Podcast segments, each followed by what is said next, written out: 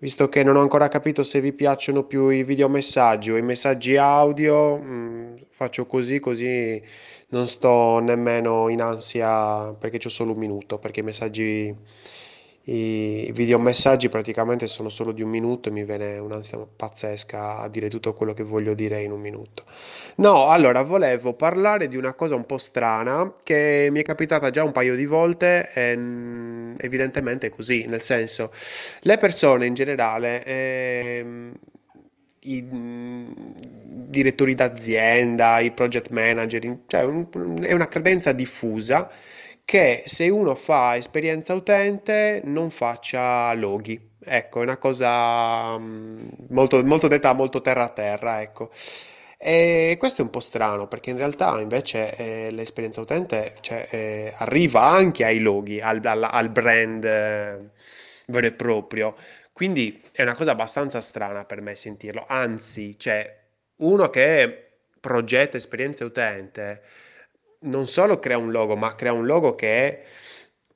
parla poi con tutto il discorso di, inte- di interfaccia, di copy, cioè ton- tono di voce, è un qualcosa che è assolutamente molto più, più in linea, più efficace anche. E quindi mh, è un po' strano quando senti dire no, ma te fai, te fai UX, quindi che cosa c'entri con i loghi? Mio Dio, cioè la UX è una disciplina enorme, cioè tipo è un universo che ha boh, 400 galassie. E- è ovvio che cioè, non posso essere bravo in tutto, per carità di Dio. Poi vabbè, nel senso io sono nato come logo designer, quindi insomma più di dieci anni fa facevo solo loghi, quindi insomma qualcosina la capirò, nel senso. Poi è tutto un discorso, credo che eh, la parola chiave sia sempre semplicità e quindi anche eh, avere un qualcosa di abbastanza chiaro da subito e logo e UX in questo vanno molto d'accordo. Quindi, boh, mi è sembrato strano e questo è quello che penso io, nel senso, anzi, mh, ben venga che, che esistano logo designer che fanno anche progettazione di interfaccia. Non so, magari a te eh, ti è capitato l'inverso, magari tu non fai loghi, non sai- è difficile fare loghi, nel senso è la prova del 9 per un designer, mi rendo conto, però nel senso mh, alla fine il loghetto che magari si può fare in uno o due giorni,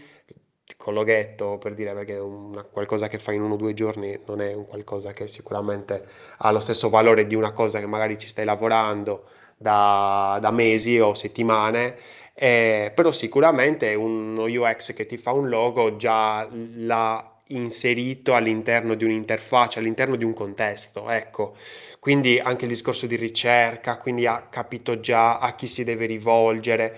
E molto spesso i logo designer, eh, almeno quelli puri, eh, fanno questo tipo di ricerca a sé stante, nel senso che il logo per chi è e non si fidano solo di quello che gli dice il, uh, il cliente, ma vanno anche a fare loro un tipo di ricerca per cercare di capire se insomma questo logo eh, effettivamente è per quel target, per quelle persone che pensa il cliente, perché c'è tantissime volte il cliente pensa che vende a, eh, che ne so, a studenti e invece no, vende a commercianti, non lo sapeva, vabbè. Ehm, quindi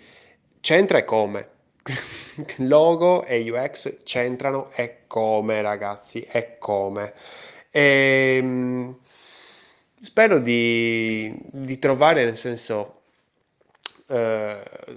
il vostro accordo, nel senso, mh, se non siete d'accordo, fatemi pure sapere in privato a at Lorenzo UX, sono sempre molto interessato ai vostri commenti, alle vostre opinioni e appunto anche se avete dei dubbi, delle domande, eh, magari chiedetemi lì in modo tale che ci facciamo una chiacchiera